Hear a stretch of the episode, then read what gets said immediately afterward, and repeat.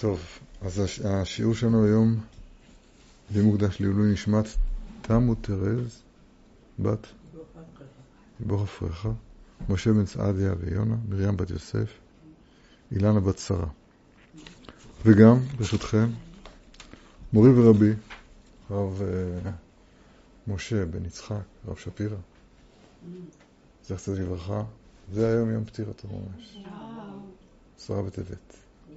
הוא גר כאן, בבית וגן.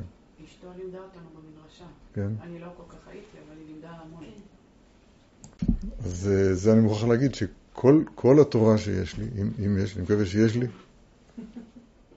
אז אם uh, תרגישו הצורך של uh, החזקת טובה והכרת, uh, זה הכל ממנו.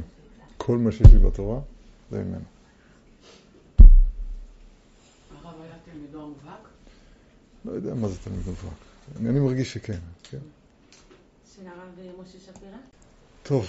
כן, אי אפשר להיות בעשרה בטבת, ולא לדבר על עשרה בטבת, זה פשוט לא, לא אפשרי. אז נלמד משהו, נתחיל בעשרה בטבת. כשמסתכלים על סדר הצומות, התעניות, על החורבן, ברצף השנה, אז זאת התענית הראשונה. כי היום שמח נבוכדנצר מלך בבל על ירושלים. בעצם היום הזה, בעשרה בטבת. אז העיר נמצאת במצור. בי"ז בתמוז, לא באותה שנה, לא באותו בית מקדש, אבל בי"ז בתמוז, הובקעה חומת העיר. זה שלב נוסף בהתקדמות החורבן. תשעה באב חרב הבית, גם הראשון וגם השני. ולמרות שחרב הבית יש לנו עוד יום אבלות אחד, עוד יום תענית אחד, שהוא צום גדליה. נכון. למה? כי גדליה בן אחיקם היה אחד מה... כתוב ברמב"ם, כבתה הגחלת, עוד משהו של ניצוץ, של חיות, של כלל ישראל נשאר אז בארץ, גם אחרי החורבן. והגחלת הזאת שהייתה, כבתה בצום גדליה. זאת אומרת, יש פה תהליך של ירידה, תהליך של... של, של... חורבן שמתחיל היום בעשרה בטבת, המצור, הובקעה העיר בי"ז בתמוז, נחרב הבית בראשונה ובשנייה בתשעה באב, נשאר משהו שגלחלת, גם זה קבע בצום גדליה.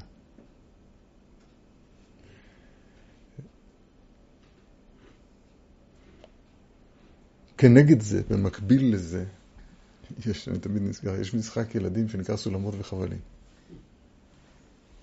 בחבלים מדרדרים למטה, אבל בסולמות עולים.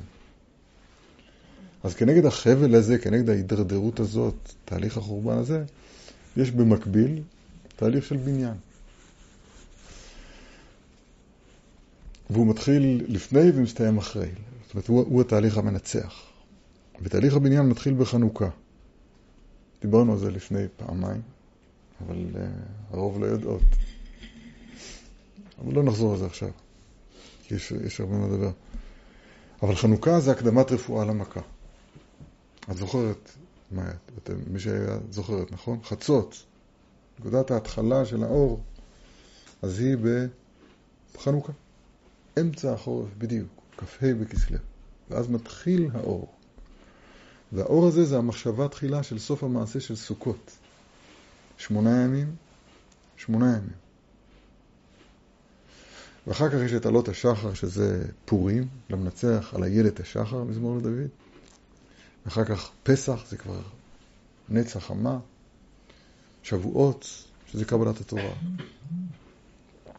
משבר לא קטן באמצע של תשעה באב, כן, בין המצרים, ואז תהליך התשובה הנפלא של אלול, ועשרת ימי תשובה, כיפור וסוכות. זה, זה האור. יש שם איזה חבל קטן ו... קטן או גדול, יש חבל קטן בחטא העגל, בסדר. אבל כל פעם אני רוצה לדבר קצת על, על לבקשתך, על עשרה בטבת, להסביר קצת את, את התוכן הפנימי של החורבן של עשרה בטבת. אז כדי להסביר את זה, אנחנו צריכים ללכת שלושה ימים אחורה, יומיים אחורה. חטא בטבת, חטא. תת ויוד. נכון. בחטא בטבת, כינס תלמאי המלך, שבעים זקנים, זקנים זקני ישראל, כל אחד במקום אחר לגמרי, ואמר להם, תרגמו לי תורת משה רבכם. המלך אמר, אנחנו עושים, אז תרגמו את תורת משה ליוונית. כולם תרגמו אותו דבר, שינו לו ב-שלושה עשר מקומות בדיוק, לא פחות ולא יותר, בדרך נס, ותורגמה התורה ליוונית. זה לא יערק בבעי יבוא? לתרגם את התורה? בכל אופן, בסכת סופרים כתוב שכשתורגמה היוונית, התורה ליוונית, אז ירדו, היו שלושה ימי אפלה. ירד חושך לעולם שלושה ימים. יותר מזה, יותר מזה. שלושה ימים, ואותו יום שתורגמה התורה הלבנית היה קשה לישראל כיום שנעשה בו העגל. כיום שנעשה בו העגל, עד כדי כך. אז ננסה להסביר מהו סוד תרגום התורה הלבנית, איפה הקלקול הנורא, היום היום השלישי של תרגום התורה הלבנית, של חושך לעולם שלושה ימים. וננסה להבין איך זה קשור לעשרה בטבת, למוחדנצר מלך בבל, ואחר כך נגיע לתפילה, בזאת השם. כמו שפורסם, פורסם, פורסם. אז אני רוצה להסביר את, איפה, איפה הקלקול הנורא של התרגום, נשמע, נשמע מוגזם. אז התורה, הרי משה רבנו כתב את התורה בשבעים לשון, הועיל משה באר את התורה, באר היטב, כשנכנסו לארץ, והתורה נכתבה, נחקקה בשבעים לשון. אז מה קרה שתורגמה התורה הלבנית? מה האסון הנורא כל כך? האם זה ממש ביטול של התורה? מה קרה?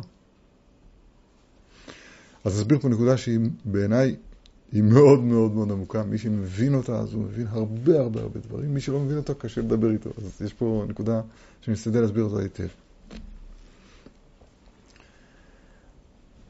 דיברנו על זה כבר? טוב, אז כן, לא יודע, אני לא יודע, זה כל כך הרבה. אז... אנחנו, הגברים שחייבים תלמוד תורה, אנחנו אומרים, כולם שומעים את פרשת השבוע.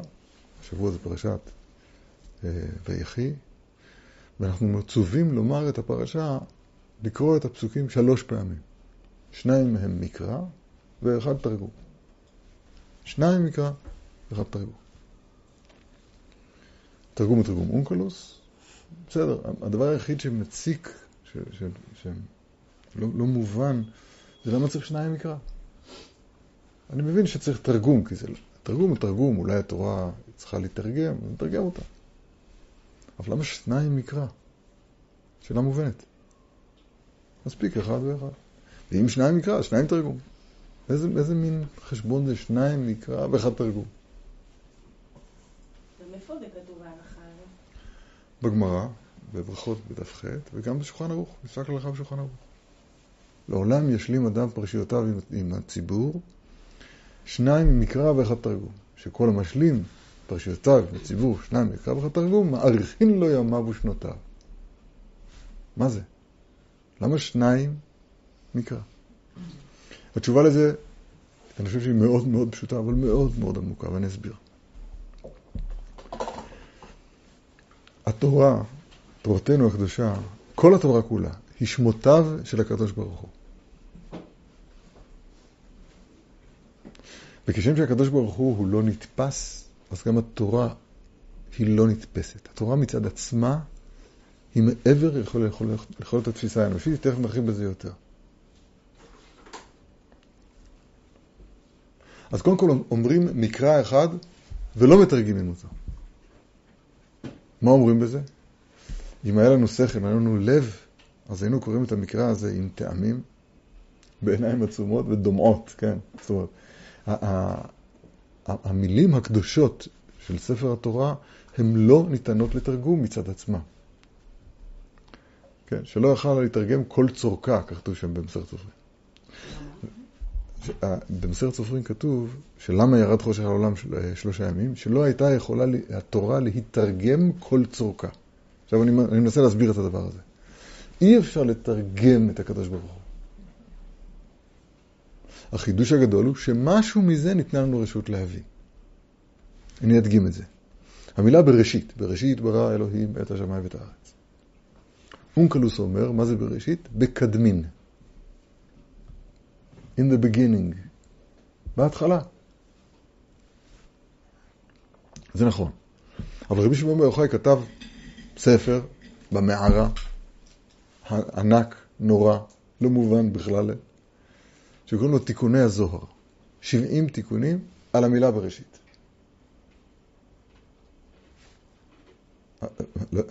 למה? בראשית זה בהתחלה, מה יש להגיד את זה יותר?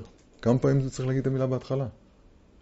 אני, אני לא, לא מבין בספר הזה כלום, אני יודע לפתוח שם את רוב ראשי תיבות בספר תיקוני הזוהר.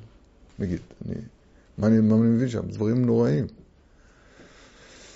ככה זה כל התורה כולה. כל התורה כולה היא קודם כל שמותיו של הקדוש ברוך הוא. ושמותיו של הקדוש ברוך הוא, כשם שהקדוש ברוך הוא הוא מעבר להשגה האנושית.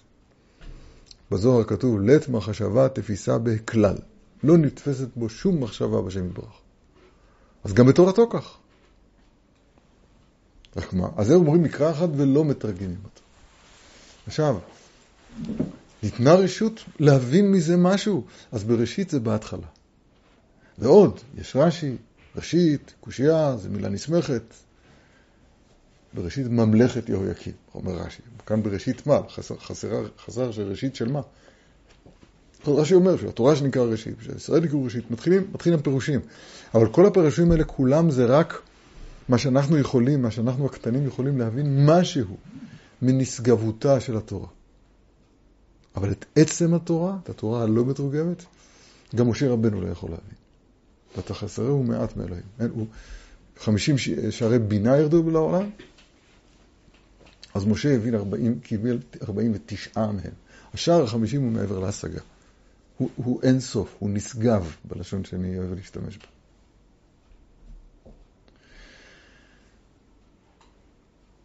אני אגיד לכם הקדמה שהיא מאוד מאוד חשובה. השפה שאנחנו משתמשים בה היום היא שפה הסכמית. מה זו שפה הסכמית? סיכמנו דוברי אותה שפה שמילה מסוימת מתארת דבר שכולנו יודעים מהו. ואם לא, מסתכלים במילון. לא, אני לא יודע, אני אלמה. אני אקח אולפן. אני אלך לדבר לי. אני יודע, אני אלך למכון, שילמדו אותי מה פירוש המילים. אבל כל מה שחסר פה, בסוף אני אבין מה המילה הזאת אומרת. אבל אין במילה ההסכמית יותר ממה שסוכם שיהיה בה. זה, זה מוזר למה אני אומר את זה, ודאי. זה נקרא, זה נקרא מילים. בשבילנו המילים זה שפה הסכמית. סוכם שזה מה שיהיה במילה הזאת. מכאן יכולים להתפתח כל, כל מיני דברים מאוד מעניינים, של אה, אה, סלנג פה בארץ.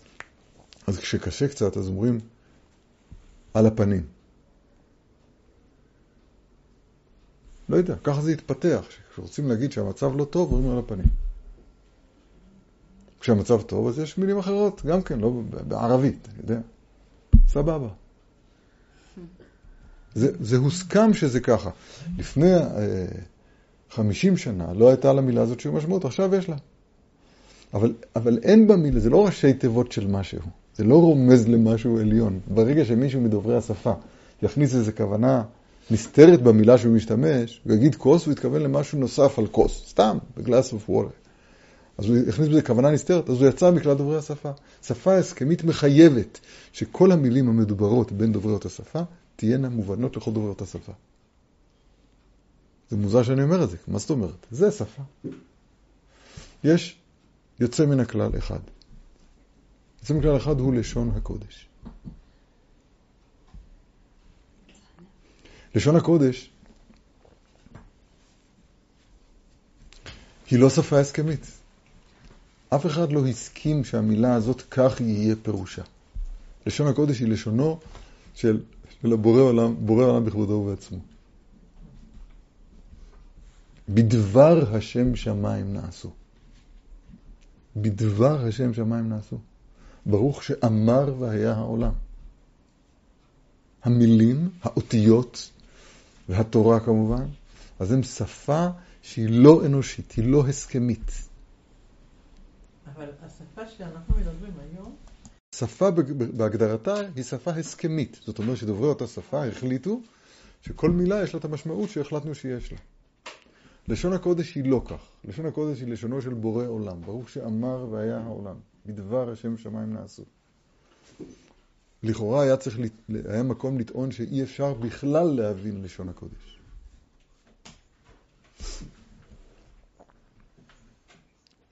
הייתה פה הערה, אנחנו היום מדברים בעברית. התשובה היא, יש בחינה מסוימת שאנחנו נמצאים היום בגלות נוראה גם בגלל השפה. אני אסביר. במשך כל השנים, אפשר להגיד אלפי שנים אחורה, לכל יהודי היו שתי שפות. הייתה לו שפה של חול, שפה הסכמית, שבה הוא היה מסדר את הבית, קונה קניות, מחשבן חשבונות, שפה של חול.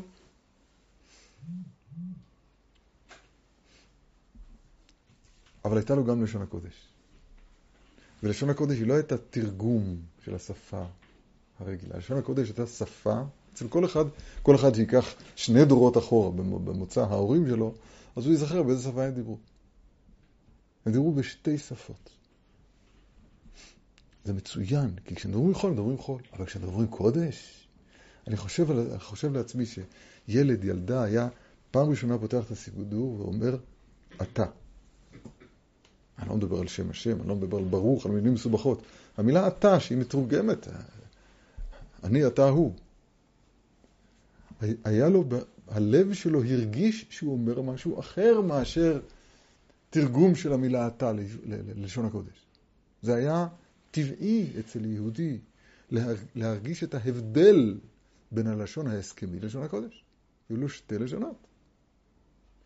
היום אנחנו עושים בדור כזה שיש בו אומללות, אומללות נוראה.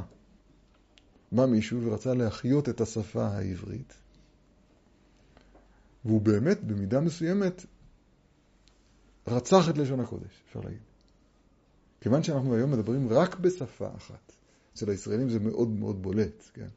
אנחנו הישראלים, מאוד מאוד בולט אצלנו החיסרון הזה, שאין לנו, האוזן שלנו לא מורגלת באופן טבעי להבחין בין לשון הקודש לבין שפה ההסכמית שלנו.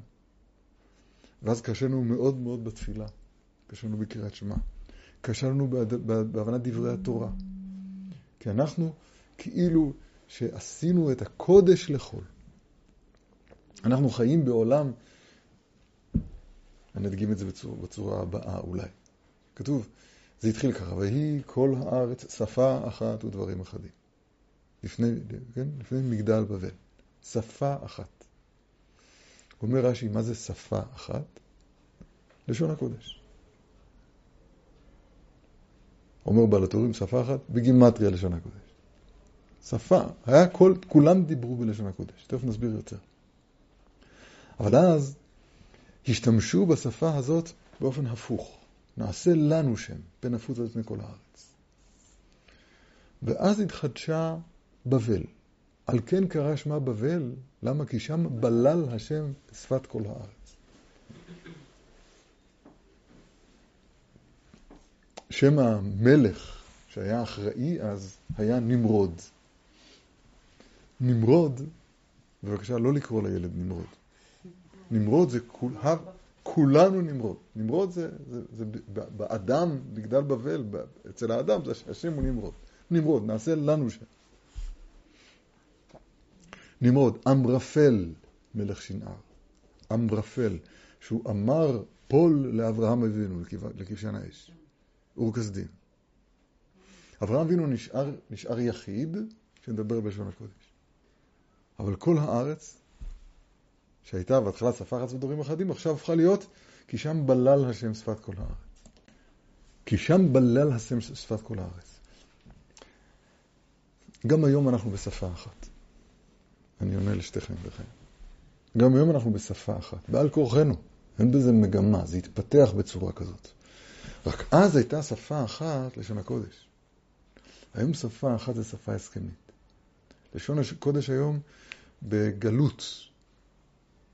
בגלות. תכף נראה איך אפשר לחדש אותה, את הלשון הקודש, את האוזן שלנו, להתחיל לשמוע לקודש. שאלה טובה, אני אסביר. כשאנחנו אומרים היום את המילה בראשית, אנחנו שומעים בהתחלה. נכון? זה החילול של לשון הקודש, זה הפיכתה לשפה של חול. הרש"י אבל אומר שזה לא בזה, לא התחלה. אם היינו שומעים לשון הקודש, היינו נמסים אם היו שומעים משהו מקדושת המילים, אז היינו, היינו, אני אומר לכם, הציור שאני מסר לעצמי זה כשאני, אני מדבר הרבה על, על לבכות, כן? אז, אז היינו אומרים את המקרא הלא מתורגם והיינו פשוט בורחים. זה, זה, זה להיות בבית המקדש. בית המקדש זה לא, זה לא עוד בית. זה מקום שהוא, שהוא נקודת מפגש עם הנשגב, עם העליון. היום אנחנו חיים בעולם כזה שלשון הקודש נשכחה מאיתנו. כמו שהיה בהתחלה פעם שפה אחת, והיא כל הארץ שפה אחת, וזה היה רק לשון הקודש. היום אנחנו נמצאים רק בלשון החול. יש לנו אמצעים טכנולוג... טכנולוגיים זמינים לכל אחד ואחד. אפשר לקחת כל טקסט ולתרגם אותו לכ... לכ... לכ... מכל שפה לכל שפה ב-אפס נקודה אפס שלוש שניות. כל טקסט, גם טקסט תנכי, כל דבר, אפשר לתרגם. לא יהיה לגמרי מדויק, אבל זה עושה עבודה לא רעה, זה משתכלל כל הזמן. גם לשון הקודש נכנסה לתוך הגוגל טרנסלייט, לתוך, לתוך, לתוך האפשרות הזאת של, של לתרגם משפה לשפה. ואנחנו חיים בתוך, בתוך החושך הזה. אתם חושבים עוד דוגמה. כל אחד ואחד מאיתנו הוא שניים מקרא ואחד תרגום. אני אסביר. הנשמה של, שלך, של, של כל אחד ואחד מאיתנו. אנחנו, אנחנו בעצמנו לא מכירים אותה. היא חלק אלוה ממעל, והיא, מה שאנחנו כן מודעים לה, זה איזשהו ניצוצי אורה ממנה. הנשמה שלנו ממש, היא, היא נשגבת גם מאיתנו. נשמה שהייתה תביא טהורה. והיא חלק, יעקב חבל נחלתו, כן? חלק השם עמו, יעקב חבל נחלתו. הנשמה האמיתית שלנו זה המקרא הלא מתורגם. עכשיו, אני רוצה, אני חושב, אני אוהב, אני כועס, אני חושב, אני לא יודע, כל הדברים האלה, זה, זה החלק המוכר לי של הנשמה. וזה מתרגם להתלבשות במוח, בלב, בידיים. זה המקרא המתורגם. זה אותה נשמה שיש לה הופעה עם תרגום כאן בעולם. היום, בעולם המודרני, אז צריך להתווכח שיש בכלל נשמה. מבחינת המדע, אין נשמה. זה לא מולקולה, זה לא אנרגיה, אז זה לא. אני מסכם. ואז אני באמת רוצה שתשאלו שאלות כדי, ש... כדי שאני צריך להבין מה אני לא הסברתי טוב. שניים מכך התרגום, העומק הנורא של המושג הזה, שניים מכך התרגום, זה שלשון הקודש היא כזאת שהמילים בעצמם הם מעבר להשגה האנושית. רק מה, יש חידוש גדול שמשהו מזה ניתן לנו להבין. תזכרו, בראשית זה שבעים תיקונים, שבעים תיקונים של רבי שמעון בר יוחאי על המילה בראשית, שאני לא מבין שם כלום. זה על המילה בראשית, זה כל התורה כולה ככה. שמותיו של הקדוש ברוך הוא. ניתנה לנו רשות להבין משהו מזה. למשל, התרגום אומר, בקדמים, בהתחלה. רשי אומר, שהזכרת מקודם, בשביל ישראל שנקראו ראשית. אבל זה רק אפס קצה הוא תראה, וכולו לא תראה. עכשיו, ת, ת, תארו לעצמכם, שיבוא מישהו ותרגם את התורה, נגיד, ליוונית. מה הוא יגיד בדבר הזה? הוא יגיד בדבר הזה, זה מה שכתוב כאן, כתוב כאן בהתחלה. אין מעבר למה שכתוב כאן, בשפת התרגום המובנת לנו. האם, האם מובן עומק השבר, עומק המחיקה של לשון הקודש? כאילו מבטל את האינסופיות של התורה. אפשר לומר כך בהחלט? כן. נכון, הופך, הופך את התורה למילים מובנות, מוגבלות לאדם האנושי. זה הפך להיות טקסט. כולנו נכשלים בתרגום התורה ליוונית. כי אם אחרי, אני, כן, אנחנו בסדר, אנחנו ידידים טובים. כן. אם אחרי כל מה שאני אמרתי, את אומרת את מה שאני אמרתי בשפה שידעת אותה קודם, אז, אז סימן שאני צודק, שאנחנו בגלות של, של... זה לא להוריד מהקדושה, זה לרצוח את לשון הקודש. זה לקחת את הנשמה, לקחת את הנשמה מהתורה. יש לי שאלה אליך, אסביר לך איך אני, איך אני, איך אני לימדו אותי ללמוד תורה, הרב שפירא, איך לימדתי ללמוד תורה, ואיך אני מנסה ללמד את התלמידים ללמוד תורה. הנה, עכשיו את לומדת, תשמעי איזה יופי. בכל יום יהיו בעיניך כאילו היום ניתנו. כשאני לומד תורה, אז אני משתדל לשכוח מכל מה שאני יודע, ואני עכשיו מקשיב למה שהקדוש ברוך הוא מלמד אותי עכשיו, בתורה שאני לומד. אז אני בשביל זה צריך לעשות פעולה של השתקת כל מה שאני יודע. אני מסלק הצידה את כל מה שאני יודע, שם אותו לגמרי בצד, משתדל לשכוח אותו. ורק לה, להקשיב, לא לתרגם. אני נלחם בעצמי, אני כבר היום זה בא לידי טבעי. לא לתרגם את מה שאני שומע עכשיו בתורה לשפה הישנה. ההפך, לשמוע את המילים, לשמוע פה לשון קודש. זה לא סתם תרגום של ממילה למילה. מה הפירוש של המילה הזאת? המילה הזאת מתפרשת כך. זה לא ככה. זה לא לימוד של שפה. אלא זה, זה לימוד של הטיית אוזן לדבר השם. זה משהו אחר לגמרי. בסדר? הרבה אנשים אומרים, אני קוראת המון תהילים. אומרים, מה, אחים שלי, את לא... אני אגיד אולי משהו אחר, וזה נושא שנפתח אותו, אם ניפגש בהמשך, אפרת. מה, מה זה לשון הקודש? בוא נתחיל להפך, מה זה לשון הרע? שאלה. לשון, היה צריך לומר לשון רעה. אם המילה רע היא מתארת את הלשון, היא שם תואר ללשון, היה צריך לומר לשון רעה. לשון הרע, לשון הרע זה לשון של הרע, מה פירוש? אני אסביר. אני אסביר.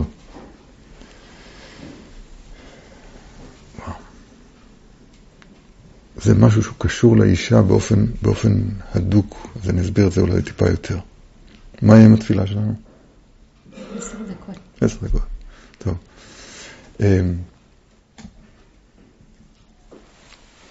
ש... אני אגיד זה ככה, אם דיברנו בעניין התרגום, אני אגיד לכם דבר, אגלה לכם סוד גדול בעניין התרגום. אבל שאני מבקש, נעמה, נכון? שמעתי זה נכון? לא... לסמוך על מה שאנחנו יודעים ולהגיד, אה, זה מה, אתה אומר את דבר שאני כבר יודע מקודם. כולם, כולם נכשלים בזה, אני מנסה, מבקש לעשות מאמץ לא ככה. בסדר? כתוב ככה, וייצר השם אלוקים את האדם עפר מן האדמה, ויפח באפיו נשימת חיים, והיא... הנה, את מדגימה? מה שהרם אומר. מדגימה, תודה רבה, באמת, תודה רבה. תודה רבה. ככה? ככה אנחנו מחונכים בדור הזה. מחונך, אנחנו מחונכים בדור הזה לעשות מאצ'ינג בין מה שאני יודעת למה שאני שומעת, ולתרגם אותו ליוונית. תורה זה תמיד חדש. תמיד. זה דבר שלא ידעתי מעולם. אני יכול, אני לומד את אותו דבר הרבה פעמים, וכל פעם אני שומע בו דבר שלא ידעתי מעולם. ויהי האדם לנפש חיה. עכשיו, אם היינו רוצים לתרגם את המילה ויהי האדם לנפש חיה, לארמית היינו אומרים ככה, ויהי, התרגום הוא והווה. האדם, אפשר להגיד האדם או אנשה, לא משנה. לנפש חיה, לנפש חיה, מה שלא יהיה. אונקלוס כאן עושה שינוי מדהים. במקום ויהי, הוא מתרגם ותהי. היא, נקבה. במקום האדם, הוא אומר, באדם. והבת באדם, וזה אתה אומר, נכון? לרוח ממללה. מי ותהי באדם לרוח ממללה? מובן את השאלה? והיא האדם, זאת שהאדם נהיה לה. זה לא רוח, כי רוח זה נושא. רוח זה התוצאה. והבת. זה כאילו ותהי. נכון. הנושא... מה זה ותהי והבת באדם לנפש חיה? או לרוח ומללה, כמו שאונקלוס אומר. התשובה היא ההכרחית, נשמת החיים. עוד פעם, תשמעו איזה יופי. וייצר האדם, וייצר, וייצר השם אלוקים את האדם עפר מן האדמה, זה הגוף, ויפח באפיו נשמת חיים, ותהי נשמת החיים באדם לכוח הדיבור, לרוח ממללה. זאת אומרת, כוח הדיבור שלנו הוא אמור, לפי התוכנית הראשונית, לפי, לפי בריאת האדם, הוא אמור להיות מוציא אל הפועל, מגלה כאן את נשמת החיים שנפח הנופח ברוך הוא. כמו שידוע, שמי, מנדה נפח מדילה נפח. זאת אומרת, הדיבור שלנו הוא אמור לגלות כאן בעולם הזה אלוקות, נגיד. את הנשמת חיים שלו, שהוא נפח בנו, היא אמורה להתגלות בדיבור שלנו. והבת נשמת החיים באדם לנפש חיה, לרוח מללה.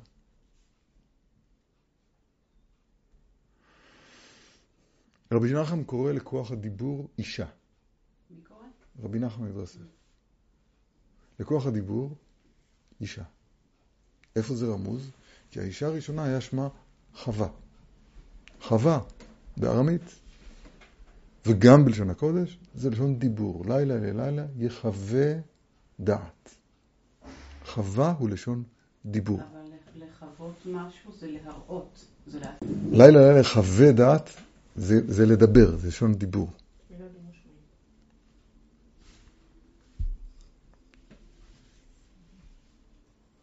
זאת אומרת, ב... טוב, זה צריך לדבר, זה התכוונתי לדבר בשיעור מחר, וזה, בשביל לא. אבל לא משנה, נגיד בזה, כי זה מאוד חשוב. ה...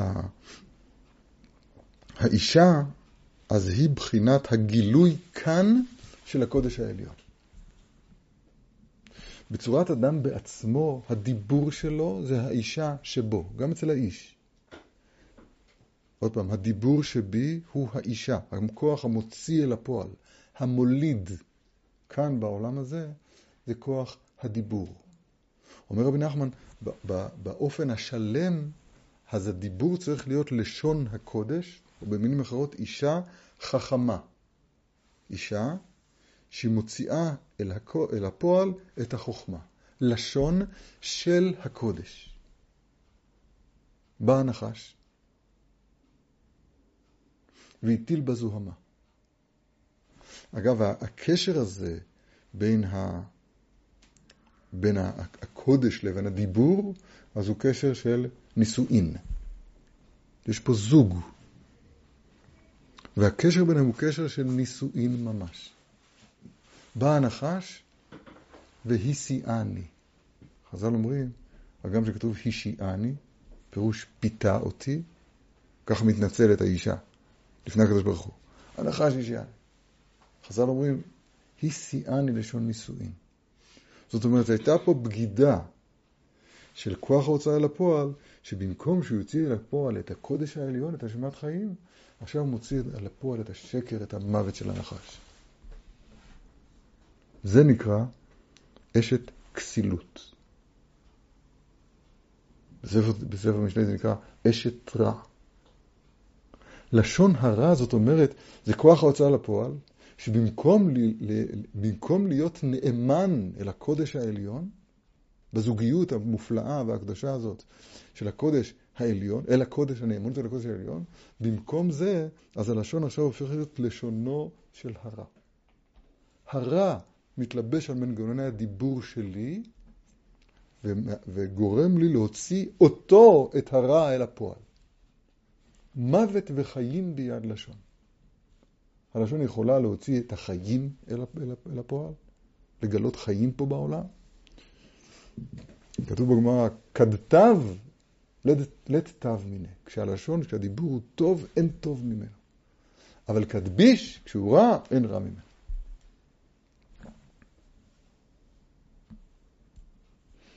אם כבר אמרנו את רבי נחמן הזה, אז אני אגיד דבר שני. היום אנחנו נמצאים במצב שהוא, בסדר, כשאנחנו לא נגועים בלשון הרע, אנחנו לא, אנחנו לא אישה חכמה היום.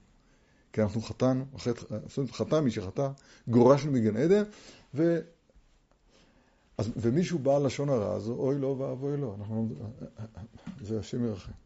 אנחנו אמורים היום למצב, להיות במצב ביניים, שבו הלשון נמצאת כל הזמן במבחן. אומר רבי נחמן, זה נקרא אישה משכלת. משכלת. משכלת זאת אומרת שיש לה את האפשרות להטות את הדברים אל השכל העליון, אל הקודש העליון. אבל הוא אומר, משכלת זה גם, זה גם אותיות משקלת. גם לאותיות שחול, אותיות מוות. בסדר? אז נחזור לעניין שלנו. תרגום התורה ליוונית, כשהוא נעשה באופן שהוא נעשה, אז הוא בעצם הוריד, בחטא העגל כתוב, קום עשה לנו אלוהים אשר הלכו לפנינו. זאת אומרת, עכשיו התורה בעצמה, שהיא שמותיו של הקדוש ברוך הוא, זה משהו שאנחנו עושים. אנחנו נגיד מה שהתורה אומרת. במקום שאנחנו נבטל את עצמנו ונקשיב לקודש העליון, וכל הזמן נשמע דברים, דברי אלוהים חיים, אז במקום זה, עכשיו כאילו האדם עושה את התורה, אז אין בתורה יותר מה שהאדם כתב בה. זה הסוד הנורא של תרגום התורה ליוונית. לא, לא בכדי, אז עשרה בטבת הוא היום שבו שמח נבוכדנצר, מלך בבל על ירושלים. ירושלים הוא המקום של לשון הקודש. ירושלים הוא המקום שבו נמצא החיבור הנורא והנפלא כל כך, בין הנשגב לבין הגבולי, לבין הטבעי, לבין העולם הזה. זה מקום שבו נושקים שמיים וארץ. זה בית המקדש.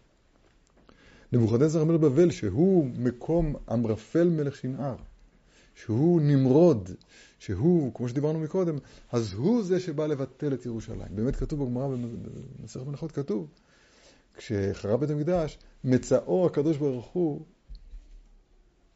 את מי הוא מוצא? את אברהם אבינו בבית המקדש. שלא תאמר לי ידידי בביתי, מה אתה עושה פה? על עסקי בניי באתי. אני לא אעריך עכשיו בביאור הגמרא הזאת, אבל רק להראות שאברהם אבינו שהוא העומד נגד, נגד נמרוד, נגד אמרפל מלך שנער.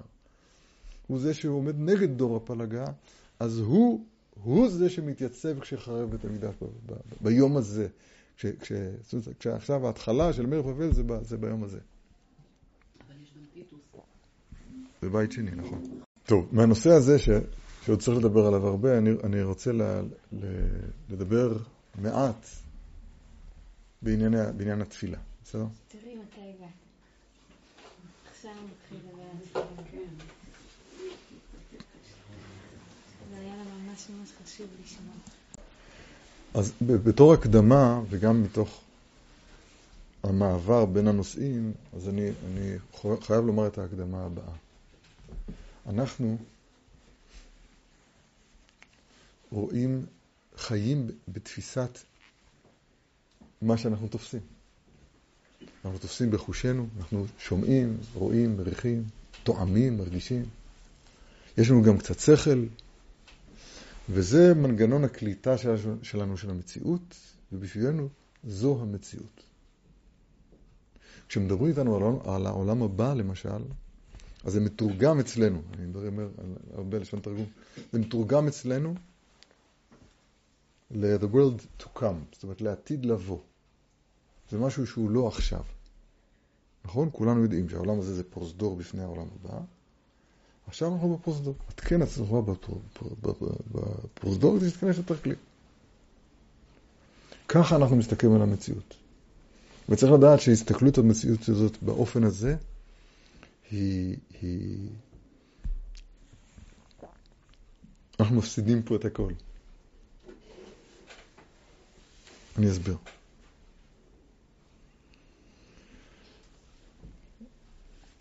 בה, העולם שאנחנו נמצאים בתוכו יש לו, אני אומר את זה בצורה קצת גסה, יש לו שני ממדים. יש לו ממד נגלה וממד נסתר ונעלם. הנסתר והנעלם הזה הוא לא שהוא לא קיים. הוא קיים לגמרי, אבל הוא נסתר ונעלם. מקודם הזכרנו את זה למשל בנשמה שלנו. עצם הנשמה שלנו נסתרת ונעלמת אפילו מאיתנו. אנחנו מקבלים משהו מניצוצי האור שלה, מהזיו שלה. אבל זה בכל אחד ואחד מאיתנו. גם בעולם בכללותו, אז מה שאנחנו תופסים זה את מה שאנחנו יכולים להצביע עליו באצבע ולומר לו זה. לכן זה נקרא העולם הזה. אבל האמת היא שיש גם מציאות שהיא נסתרת מחושנו ומשכלנו, אבל היא קיימת לגמרי. בעלי הסוד לימדו אותנו שעומק המושג העולם הבא זה לא the world to come, זה לא לעתיד לבוא, אלא זה אותו עולם נשגב, אני מאוד אוהב את המילה הזאת, נסתר, נעלם מעינינו, שהוא הולך ובא כלפינו. דאזיל ואתי תדיר, זה נקרא בזוהר הקדוש.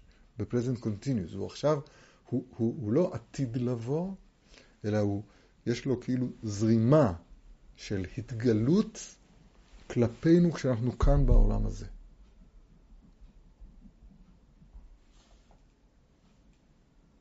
אני, להרגשתי, אני מדבר עכשיו ביהדות בסיסית, זה לא דברים עמוקים. פעם כל יהודי חי ככה. היום צריכים להגיד הרבה מילים, הרבה תנועות, לשמור על הקשב וזה, כדי שאנשים יבינו דברים פשוטים. אני אומר עכשיו, basic Judaism, ממש, זה, זה, זה, זה, לדעתי, ילד צריך לשמוע את זה. דברים מאוד מאוד בסיסיים. עוד פעם, אנחנו חיים בתוך העולם הזה. באיזה מובן זה העולם הזה? תפסתי, הוא קיים. לא תפסתי, לא קיים. אם אני לא יכול להצביע, לראות בעץ ולומר, זה, אז לא.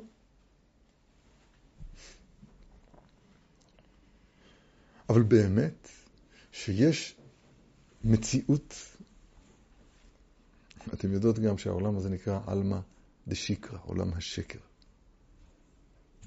איפה נקודת השקר בעולם הזה? שתיים ועוד שתיים זה ארבע, איפה השקר פה? השקר בזה שהעולם הזה מעלים מאיתנו את עולם האמת.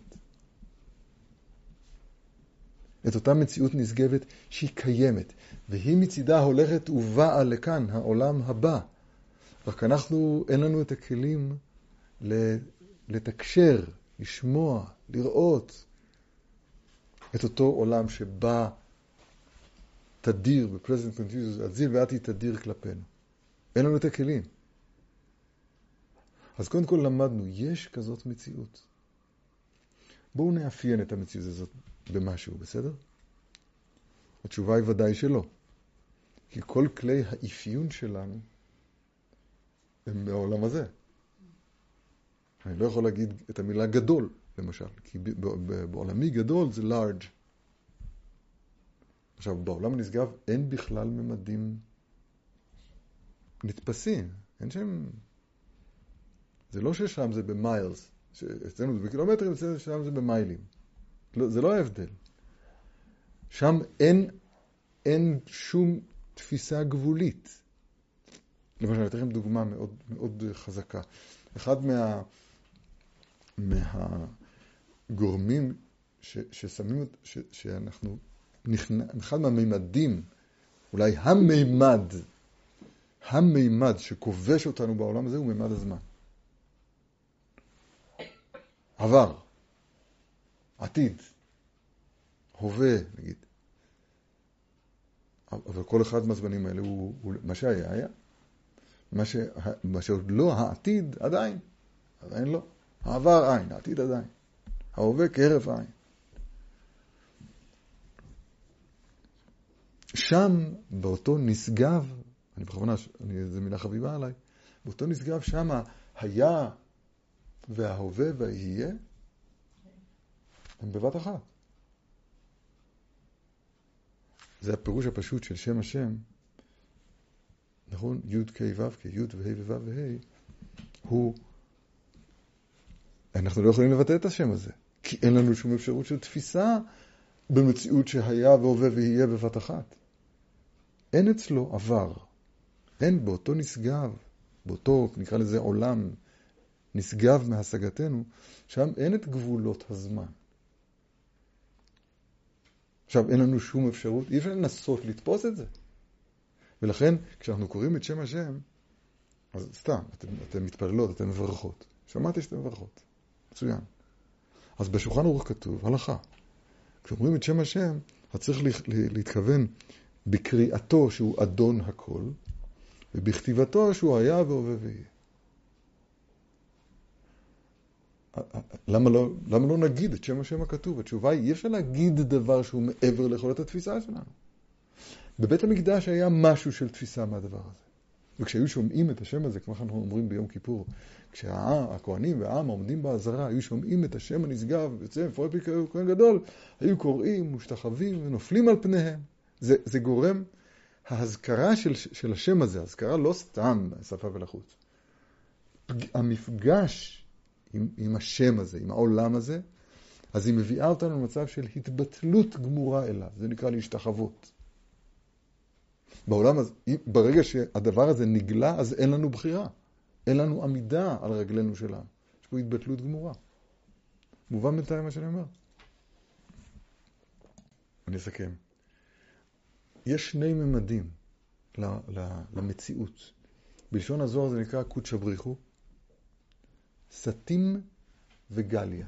זאת אומרת, יש לו נוכחות סתומה נעלמת מאיתנו, ונוכחות גלויה כלפינו.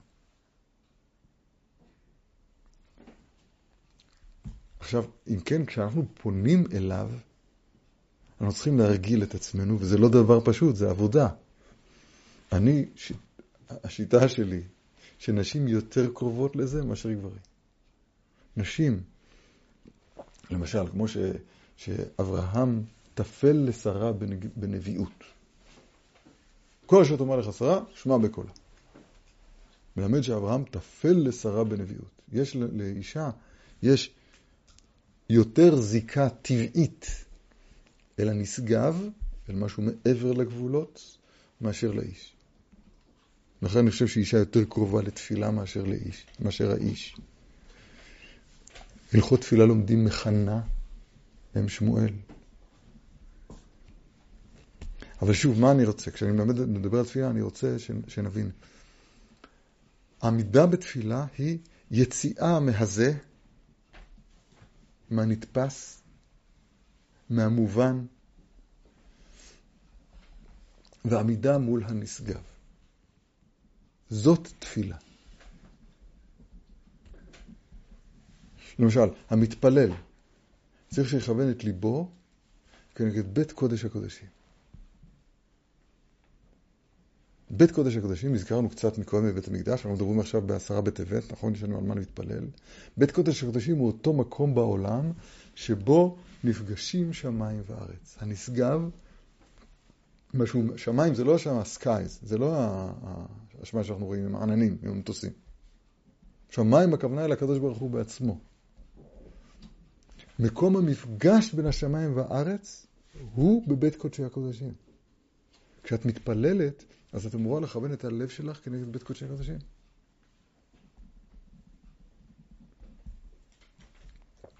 כשכהן גדול נכנס לבית קודשי הקודשים, פעם אחת בשנה, מתי? יום כיפור. יום כיפור. אז כתוב, וכל, וכל, וכל אדם לא יהיה בבואו אל הקודש. וכל אדם לא יהיה בבואו אל הקודש, כהן גדול. שואל המדרש, מה זה כל אדם לא יהיה? הוא הרי כן יהיה.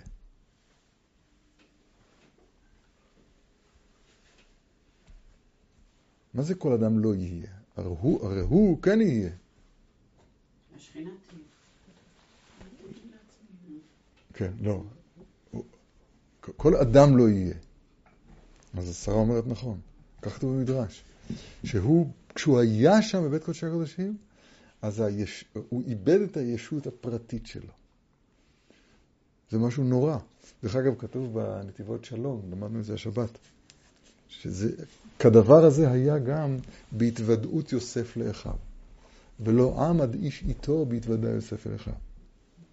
מה זה לא עמד איש איתו? האחים שלו היו שם. היה שם הם היו בדרגה של, של, של ביטול, ביטול הישות הנפרדת שלהם כלפיו יתברך. תפילה, תפילה זה רגע, זה רגע מופלא בחיים. זו מתנה ש... אני לא יודע, אני חושב שהכל תלוי בתפילה. הכל תלוי בתפילה. בספרים כתוב שהאותיות אדם, א' ד' מ', אז המילוי שלהם זה מתפלל. א' זה למד פ', ד' זה למד ת', ומ' זה מ'. האותיות מתפלל הם הפנימיות של האדם. אבל מה זה מתפלל? אנחנו מחונכים היום, בתרבות העכשווית שלנו, שלהתפלל זה על, על הצרות שלנו. הצרות הפרטיות שלנו או של החבר שלנו. זה חולה, זה מעוקב, זה וכו'. מה יהיה כשתגמרנה מהצרות? אז מה אנחנו נתפלל?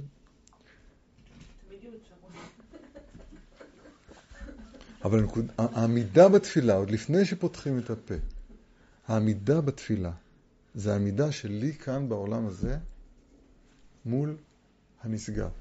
כאילו שאני עומד בבית המקדש, אני לא רוצה להגיד בבית קודשי הקודשים, אני לא כהן גדול, אבל כאילו שאת הלב צריך לשים בבית קודשי הקודשים כשמתפללים. זה מאוד קשור למה שדיברנו בתחילה בלשון הקודש. כי לשון הקודש גם, כי יש לה, גיל, יש לה הסתר, זה המקרא הלא מתורגם, ויש לה בחינת גילוי, זה המקרא המתורגם. זוכרות מה שאמרנו, שניים מקרא. יש מקרא אחד שהוא נשאר כל התורה, כל השמותיו של הקדוש ברוך הוא. המילים הקדושות שאנחנו אומרים בתפילה, כשתפעלים בלשון הקודש, וכולם מתפעלים בלשון הקודש. אז, אז זה, הבעל שם טוב אומר, בוא אל הטבע. הטבות של התפילה, המילים של התפילה, תיכנס לתוך הטבע. מה זאת להיכנס לתוך, לתוך המילה שאני אומר? מה, מה אתה מתכוון? לא יודע, זה דבר מעמוקים.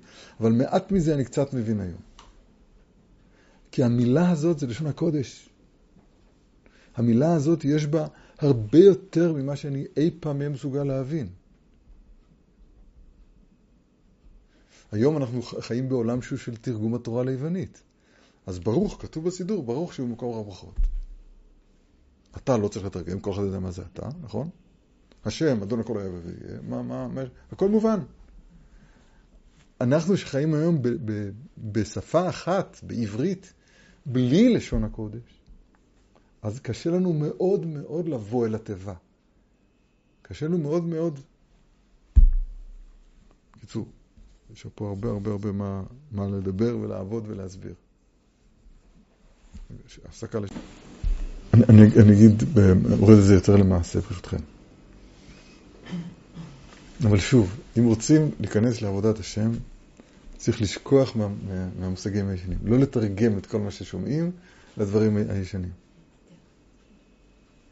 אני עושה, אני, אני לא רק נועד דורש, אני גם נועד מקיים. אני משתדל כל הזמן לקיים את זה בעצמי. כל הזמן אדם צריך להתחדש.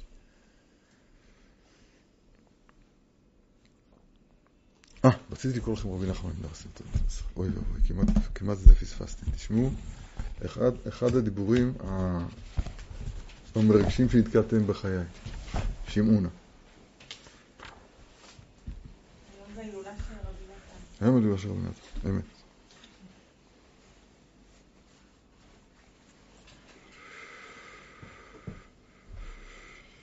שימו.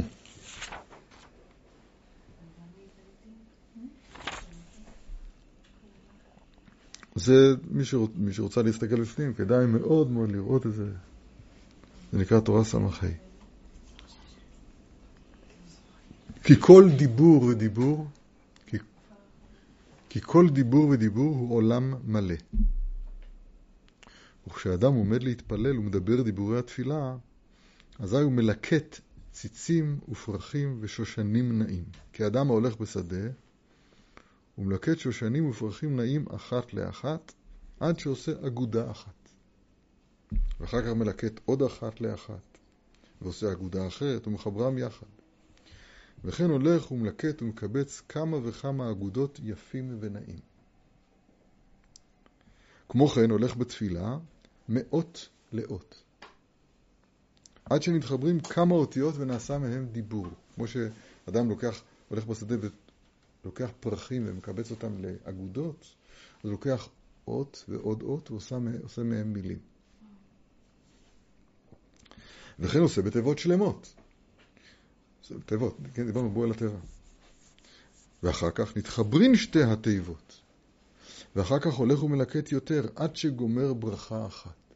ואחר כך מלקט יותר ויותר, והולך מאבות, מגן אברהם, לגבורות, לחיי המתים, מגבורות לקדושות, כן, אתה קדוש.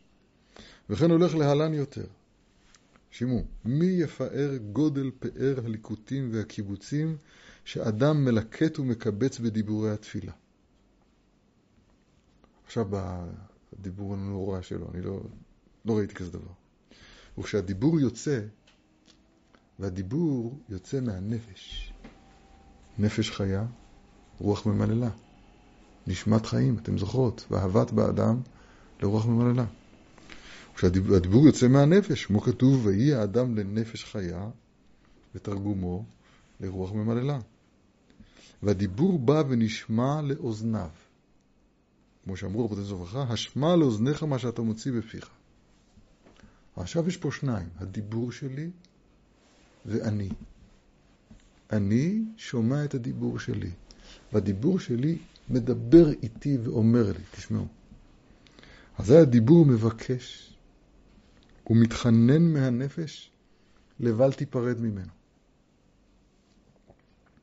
ותכף כשיוצא אות ראשונה, כגון אות בית מתיבת ברוך. התחלנו להתפלל, השם שפתי תפתח ותקהילתך. עכשיו אני אומר בא של ברוך. אזי מבקש, הדיבור הזה של האות בית, מבקש ומתחנן מהנפש לבל תיפרד ממנו. אל תמשיך להתפלל. כי איך תוכל להיפרד ממני? לגודל ההתקשרות והאהבה שיש בינינו. כי אתה רואה את יקר יופיי וזיווי והדרי ותפארתי. יש בזה גם בסדות. ואיך תוכל לנתק עצמך ממני ולפרוד מאיתי? הן אמת, ממשיכה האות בית כמוצה, היא ממשיכה מדבר איתי ואומרת לי ככה, אין אמת, אני מבינה. שאתה צריך ללך יותר כדי לקט עוד סגולות יקרות וחמודות גדולות. אבל איך תוכל לפרוד ממני בשכוח אותי? מה יהיה? על כל פנים, תראה, תדאג ש... שבכל מקום שתלך ותבוא לשם, לא תשכח אותי ולא תיפרד ממני. מכל שכן שגומר תיבה אחת, זה רק אות. מכל שכן שגומר תיבה שלמה, הוא אמר את כל המילה ברוך, סוף סוף צריך להוציא אותה מהפה. אזי כל התיבה מבקשת כנ"ל. ובאמת הוא צריך ומוכרח לדבר עוד הרבה דיבורים, וכמה ברכות עניינים עד גמר התפילה. על כן הכלל, שצריך לעשות אחד מכל התפילה כולה. ומכל דיבור, ובכל דיבור שמדבר יהיה נמצא שם כל הדיבורים של התפילה. ומהתחלת התפילה עד הסוף יהיה כל אחד. וכשעומד בדיבור האחרון של התפילה, יהיה עדיין עומד בתיבה הראשונה של התפילה. כדי שעל ידי זה יוכל להתפלל כל התפילה כולה. ואף על פי כן, לא יתפרד אפילו למאות ראשונה של התפילה. מה זה? מה זה? אני אסביר מה זה. מה זה אסביר? אני, אני, אני אסביר לכם מה אני מבין שזה. אף אחד לא יכול לקיים את זה. אף אחד לא יכול לקיים את זה. מה זה הדיבורים האלה? אבל אני קצת מבין. כי התפילה היא עמידה ופנייה אל הנשגב ששם אין זמן. אין, אין מימד של זמן, אין מימד של גבול. שם הכל אחד. שם הסוף וההתחלה זה דבר אחד. ודע שבחינה זו, היינו בחינת אחד, זהו בחינת התכלית. וכתוב ביום ההוא יהיה השם אחד ושמו אחד. והוא בחינת כולו טוב.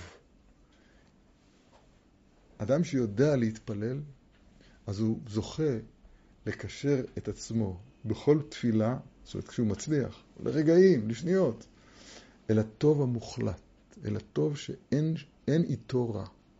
תשמעו. כי אחד הוא כולו טוב. אחד הוא התכלית והוא כולו טוב, כי התכלית הוא כולו טוב. כי אפילו כל הצרות והאיסורים והרעות עוברים על האדם חס ושלום, אם מסתכל על התכלית, בוודאי אינם רעות כלל. לעתיד לבוא על בשורות רעות, נברך הטוב האמיתי. לעתיד לבוא, כתוב בגמרא במסכת פסחים, לעתיד לבוא גם על בשורות רעות, שהיום מברכים עליהן ברכה אחרת. נברך הטוב האמיתי. כי, כי בבחינה ההיא של, של היה והווה ויהיה, בבחינה ההיא של האחד הנשגב, שם אין המושג רע לא קיים. ומשם משתלשל הכל. כל התפיסה שלנו, של הרעה היום, של איסורים, של הצער, זה הכל בגלל שלנו בני העולם הזה.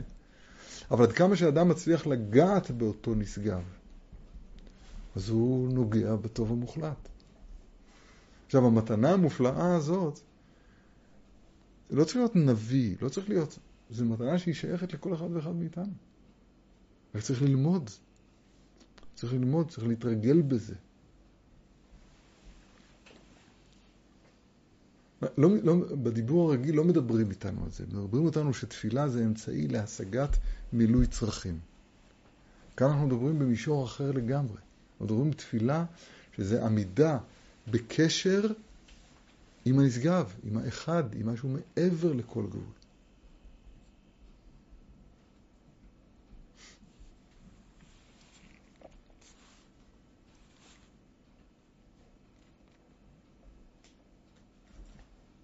יש שם הרבה עצבות בעולם. יש סיבות. הרבה עצבות יש בעולם. אני אגיד לכם, מה זה? בפרשת השבוע כתוב, בקהלם, בסוד, בסודם אל תבוא נפשי, בקהלם אל תחד כבודי.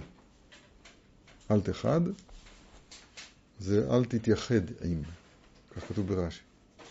אורחי המקדש אומר, אל תחד, אל תשמח.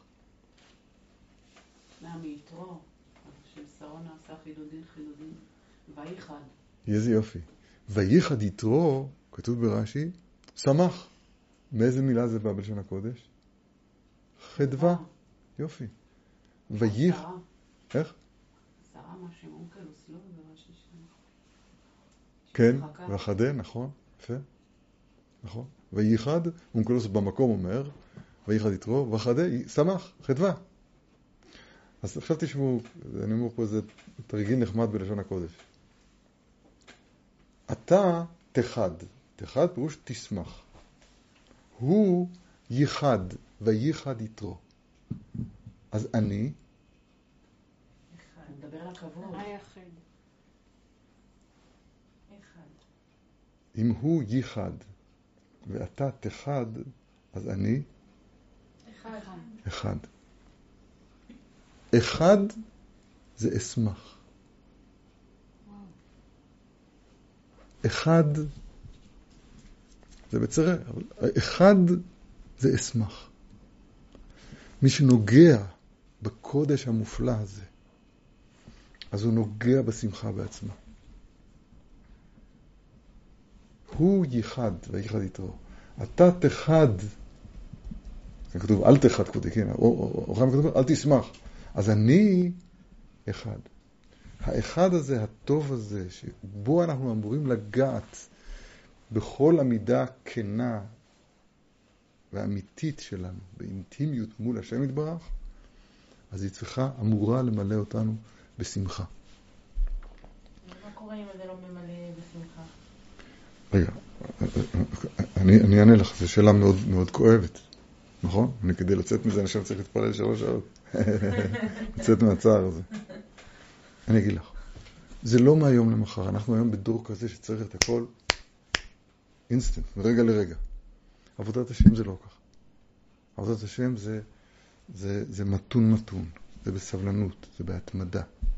אבל איך אני מסבירה את זה לאדם חילוני? תשלחי אותו עליי. למה צריך לסביר את זה המחולים? כי אני רוצה שחבר בתשובה. תתחילי, תתחילי את. אני אתחיל, ונתחיל אנחנו.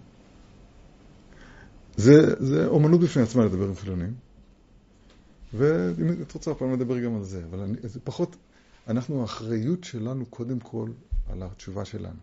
אנחנו גם לא דתיים בשביל להיות שמחים. סליחה? אנחנו לא דתיים בשביל להיות שמחים, זה איזושהי... מה מה מה מה מה